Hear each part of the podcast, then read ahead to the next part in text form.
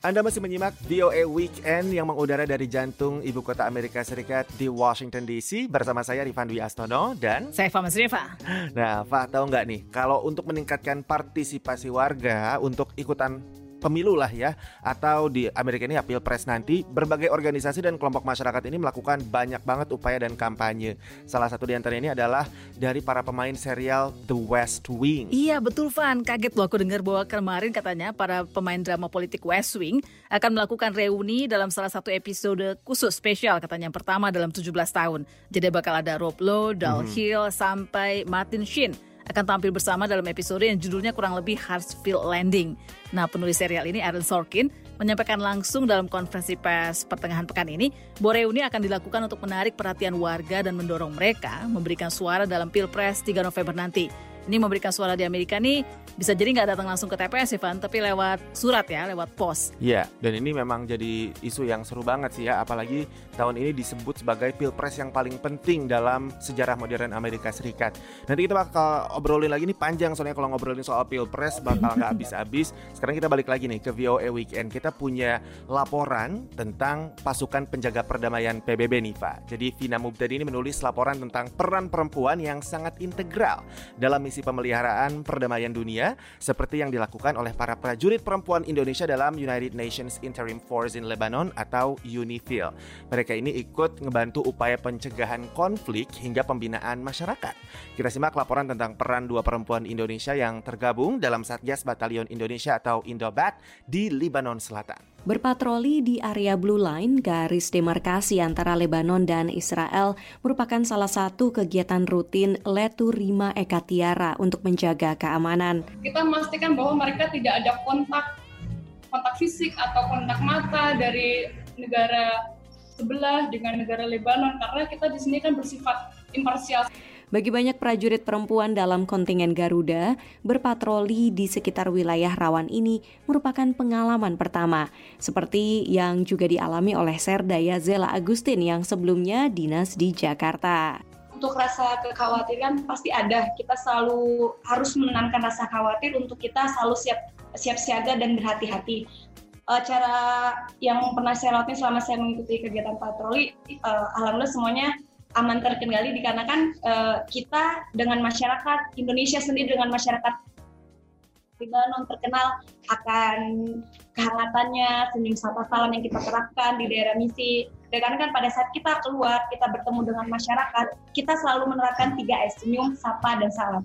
Jadi masyarakat di sini sangat welcome dengan adanya uh, Batalion Indonesia di Lebanon Selatan. Jika sedang tidak berpatroli atau menjaga pos, Yazela yang tergabung dalam unit kerjasama sipil militer atau SIMIK banyak melakukan kegiatan community engagement atau pembinaan masyarakat. Sebelum adanya COVID-19 uh, eh, sekarang, kita rutin melaksanakan kegiatan medical camp. Salah satunya kita memberikan fasilitas kesehatan untuk masyarakat-masyarakat di desa binaan dan itu rutin kita lakukan seminggu sekali kalau untuk medical camp. Namun, sejak virus corona merebak, banyak aktivitas yang melibatkan interaksi langsung dengan masyarakat ditangguhkan untuk sementara. Kemampuan merangkul masyarakat lokal merupakan kelebihan dari prajurit perempuan, sesuatu yang juga diakui oleh pemerintah Indonesia.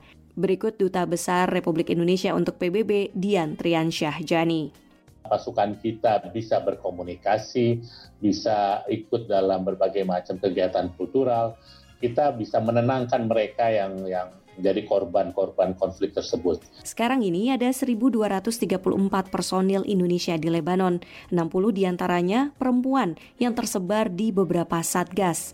Meski jumlahnya kurang dari 5 persen, angka ini lebih banyak dibanding sebelumnya. Rima menekankan pentingnya untuk menciptakan kesetaraan gender dalam pasukan penjaga perdamaian seperti yang digaungkan PBB.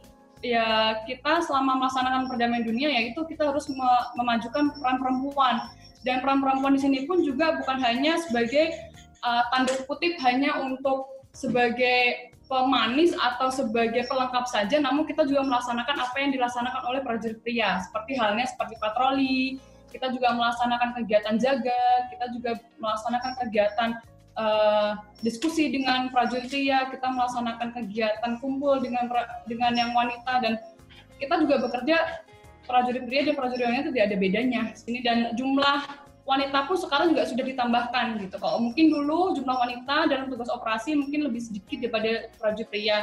Namun lambat laun semakin tahun, semakin bertambahnya tahun, jumlah women peacekeeper atau jumlah peran perempuan di sini juga bertambah banyak. Baik Rima dan Yazela telah menjalani 8 bulan dari 12 bulan masa tugas di Unifil. Meski bertugas di wilayah yang rawan, Yazela mengaku lebih banyak suka daripada dukanya. Sukanya kita bisa mendapatkan pelajaran baru, kita bisa mendapatkan ilmu baru, dan kita bisa melihat uh, bagaimana keadaan-keadaan masyarakat di daerah uh, di daerah yang rawan seperti di sini, Mbak.